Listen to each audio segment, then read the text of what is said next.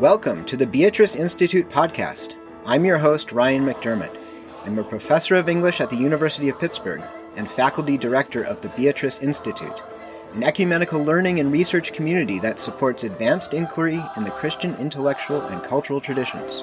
Animated by intellectual friendship, inside and outside the academy, Beatrice Institute serves all who pursue the beautiful, the true, and the good.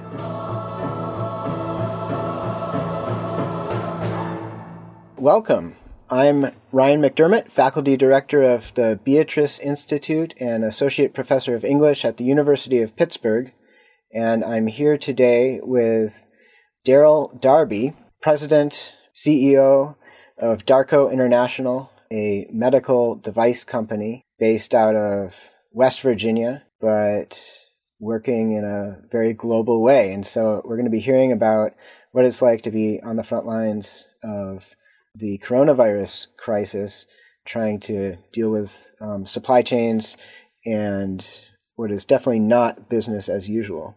So you have your business is based also in Germany and in China, and I gather recently in India. So, what does a normal work week look like for you, and how has this week been different? Well, the normal work week for me has actually changed over the past few years in that we've uh, begun relying more and more on virtual meetings and um, uh, certainly emails and, and, and texts and, and, WhatsApp and WeChat. I mean, uh, India messages, it's WhatsApp. Uh, China, we use WeChat mixed in with, with, with emails. I'm actually calling in from Charleston, South Carolina.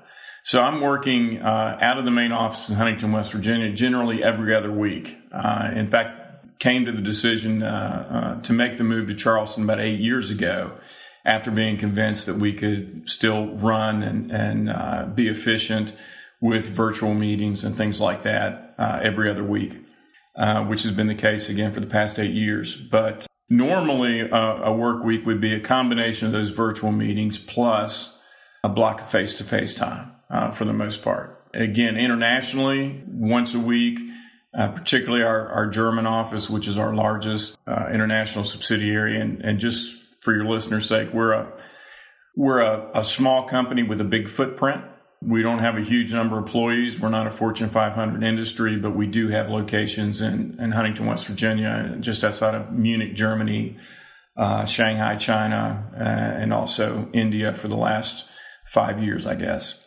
Could you describe a little bit about what you're selling and what the strategic task is of each of those locations? Sure. Darco is actually split into two companies now. The main business of Darco is manufacturing orthopedic soft goods, braces, uh, wound care products, and the bulk of that manufacturing is done in China.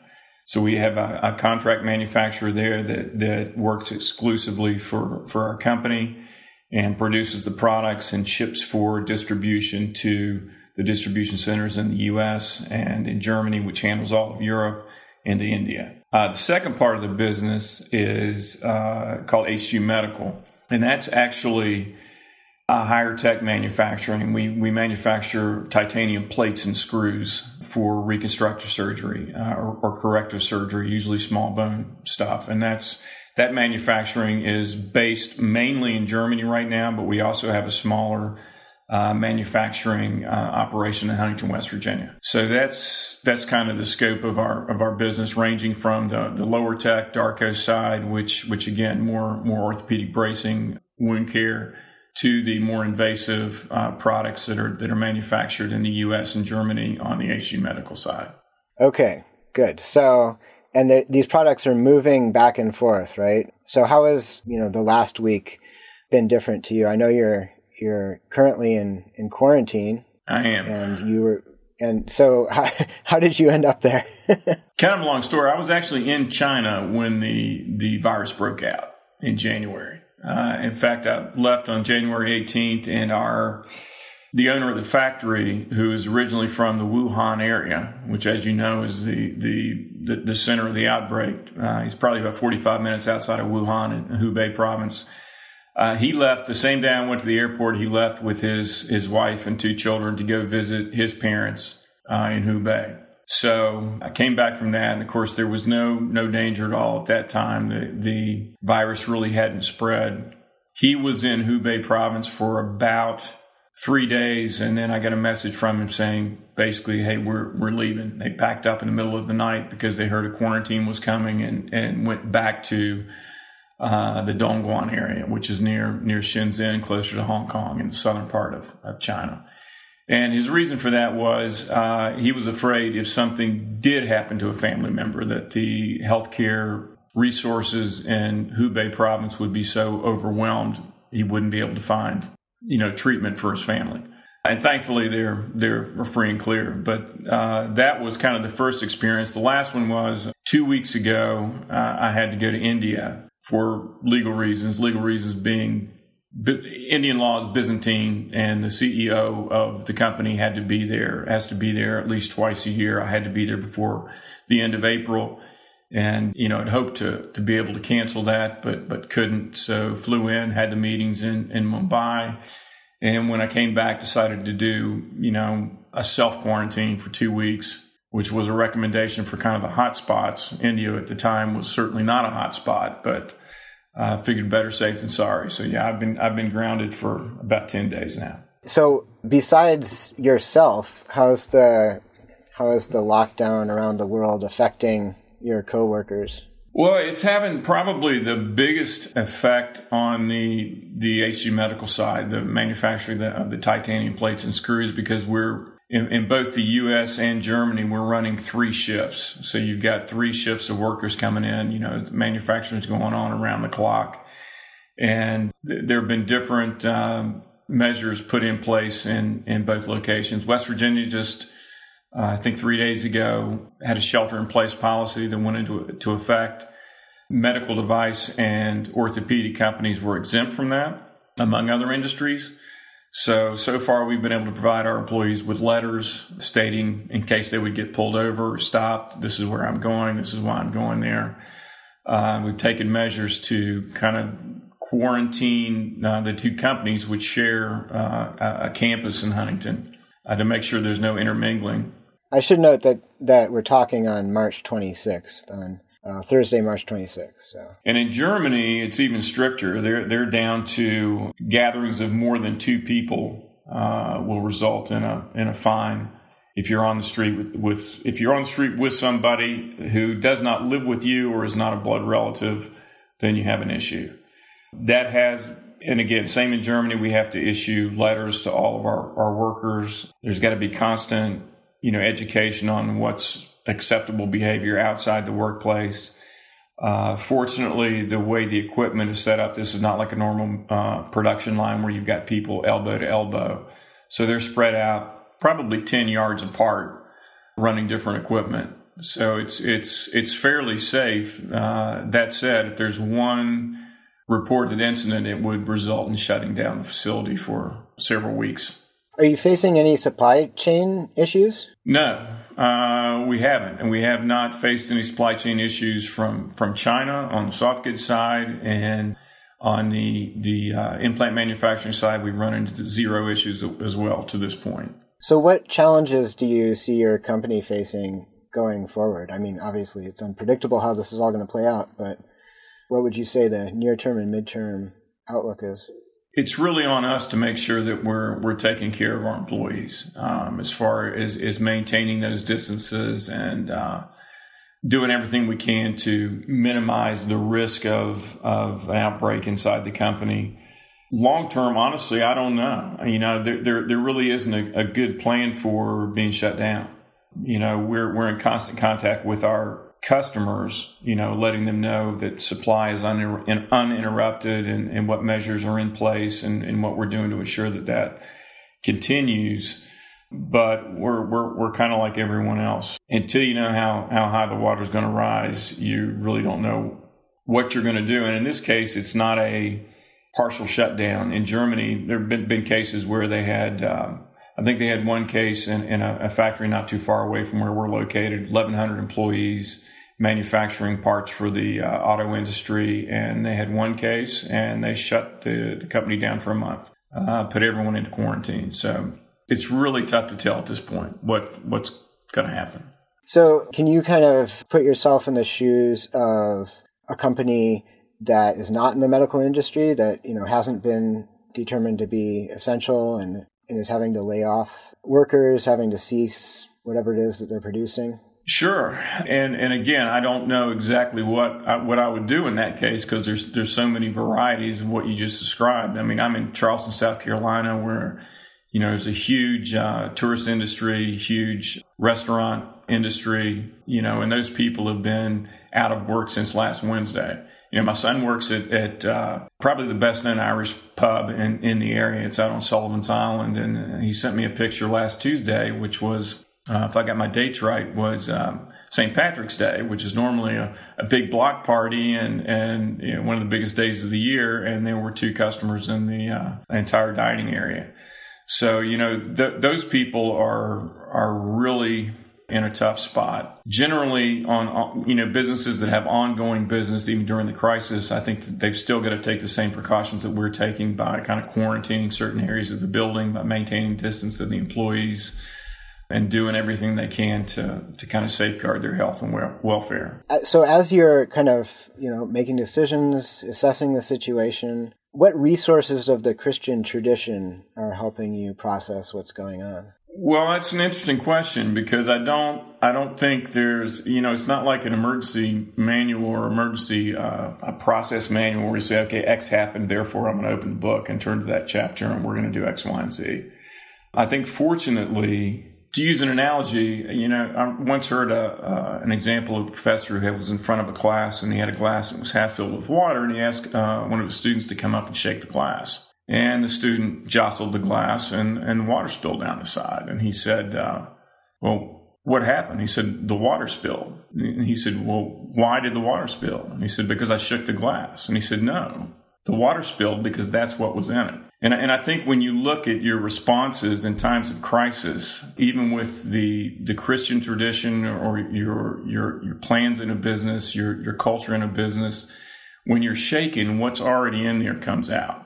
And I think that's the same with us as Christians. And I'm not saying that's not a reason to go look for, for, for solace and direction from, from scripture or the tradition of the church or the social teachings it's often hard to do if it's not already in there, you know, uh, when you're when you're shaken. And I think we've been fortunate at our company that from the beginning, almost without even making a conscious effort, those things were built in as far as how we treated our employees and, and, and how we resolved issues with customers and how we deal with subcontractors and manufacturers. Because the other thing that, that comes into play in times like this is you find out what the trust level is between your different operations. And, um, you know, the, the one thing I'm, I'm very thankful for is that we share a, a common value system. And that's, that's critical. And it's often not the case when you get into multinational companies. And again, like I said, we are a small one where, where I know everyone.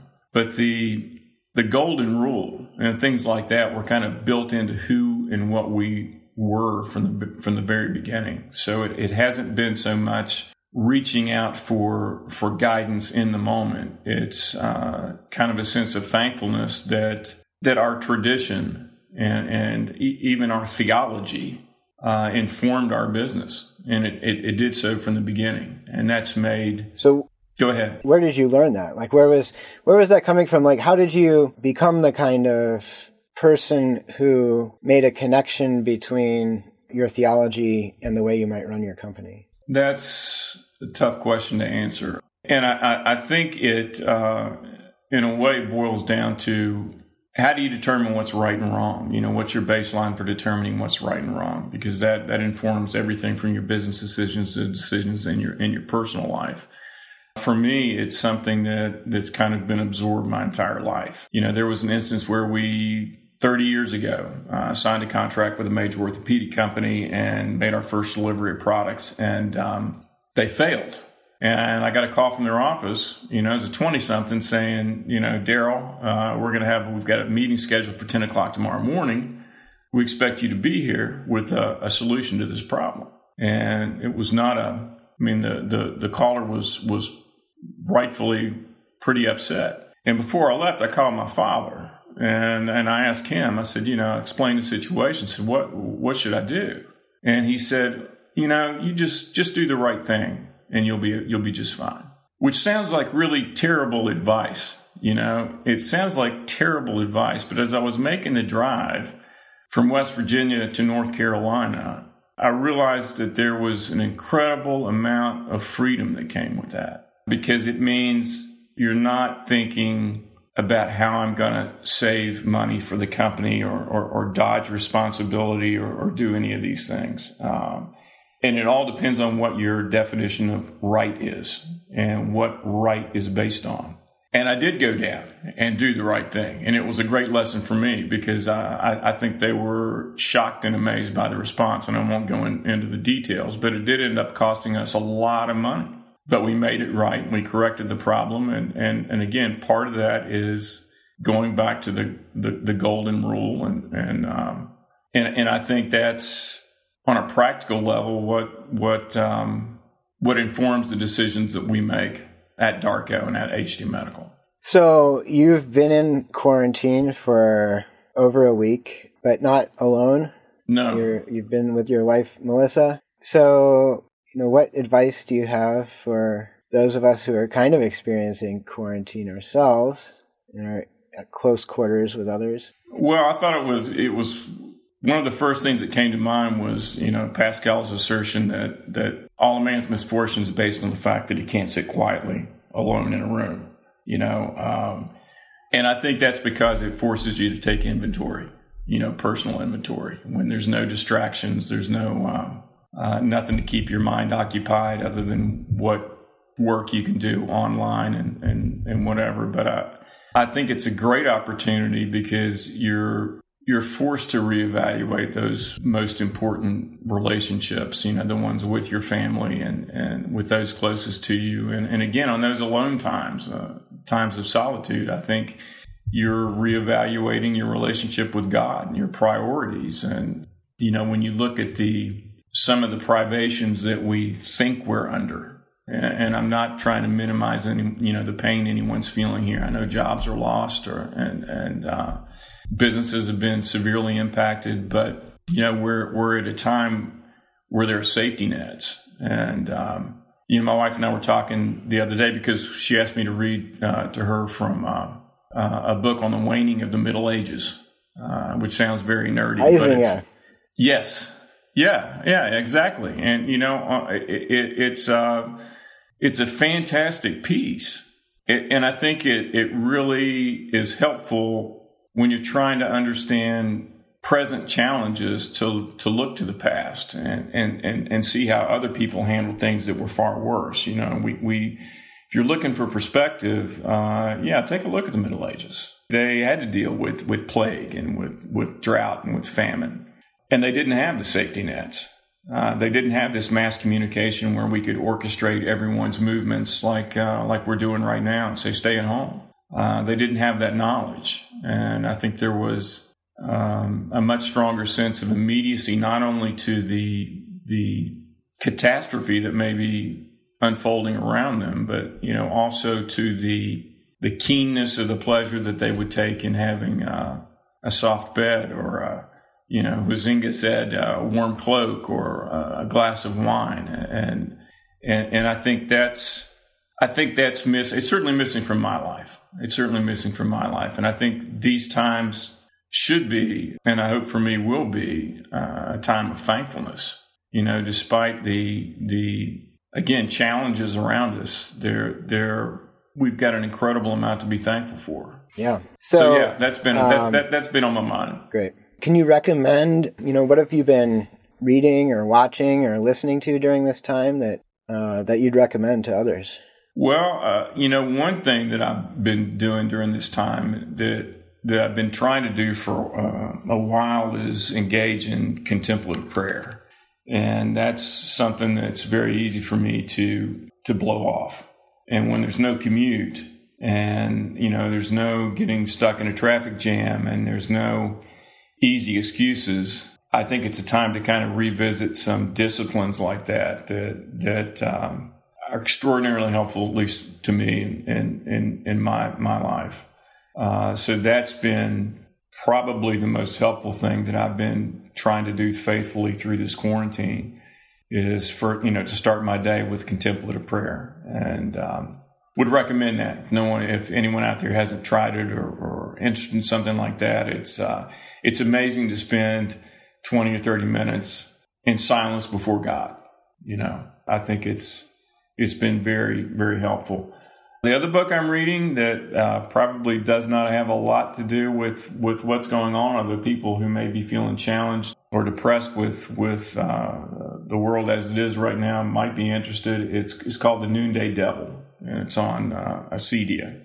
And, um, you know, a lot of people may struggle with that kind of spiritual weariness and uh, uh, lack of joy and, uh, you know, that, that comes with that, uh, well, I think that the subtitle, I'm looking at it right now, is The Unnamed Evil of Our Times. And it's been a, a, fantastic read for me. And honestly, it was a book that was lost and then found. I actually ordered a, a replacement copy, which means as soon as I went on quarantine, I, I found the copy I had, and I'm, I'm finishing it up now that's been fantastic and the waning of the middle ages like i said if you want to you want to feel a little bit better about the way things are going right now or you want some perspective and go go delve into the Middle Ages. Let our uh, our brothers and sisters from the past, you know, share share a little bit about what they did and and saw and felt and experienced in, in their life. And I think it will uh, will certainly give you the ability to be incredibly thankful for uh, you know even the, the difficulties that we're facing when you, you you put them in perspective against others. Other than that, podcasts. I'm listening to uh, Revolutions by Mike Duncan, who uh, some listeners may know from the history of Rome. I just downloaded one that I can neither recommend nor nor I can't praise or or or, or damn either way. It's, frankly, I was taken by the um, uh, the title, and it's I think it's Pints with Aquinas. No idea what Sounds I'm going to find good. out. Yeah, all I know is the the uh, moderator is an Aussie, and uh, um, look forward to trying that out and seeing how that goes. But that's that's kind of been it. So when this is all over, probably we'll never feel like there's there's a real time when we transition. But if there were like a, a time when we all get released, what's the first thing you're going to do? That is tough to say. That is tough to say. The first thing I would do, well, I will say I wish they would release us before uh, Easter Mass. I'm going to miss that, and hopefully I tell you what, I won't answer the, the, the, question with a specific. I'll just say that I hope that everything I do after the release, um, that I approach with a, with a freshness and with a sense of gratitude uh, for being able to participate and to come back in social contact with others and come back into communion uh, with others and, and uh, join corporate worship and and and join you know just the the normal day to day pleasure of working with with people that I care about and collaborating and and uh, trying to do good things. Great. Well, Daryl Darby, thanks for taking the time to connect with us out of quarantine, and I hope we can see each other in person sooner rather than later. Likewise. Thanks, Ryan. Thanks for listening. If you appreciated this episode, please rate and review us on your podcast platform of choice. We love to hear from listeners. Chat with us on Facebook, Twitter, or Instagram. You can also learn more about our programming at beatriceinstitute.org. That's Beatrice Institute, all one word, .org. And if you are a university student or faculty member in Pittsburgh and would like to be involved locally, check out our Fellows program and get in touch. This episode was mixed and mastered by Yellow Music and Sound. Until next time, I'm Ryan McDermott. Go with God.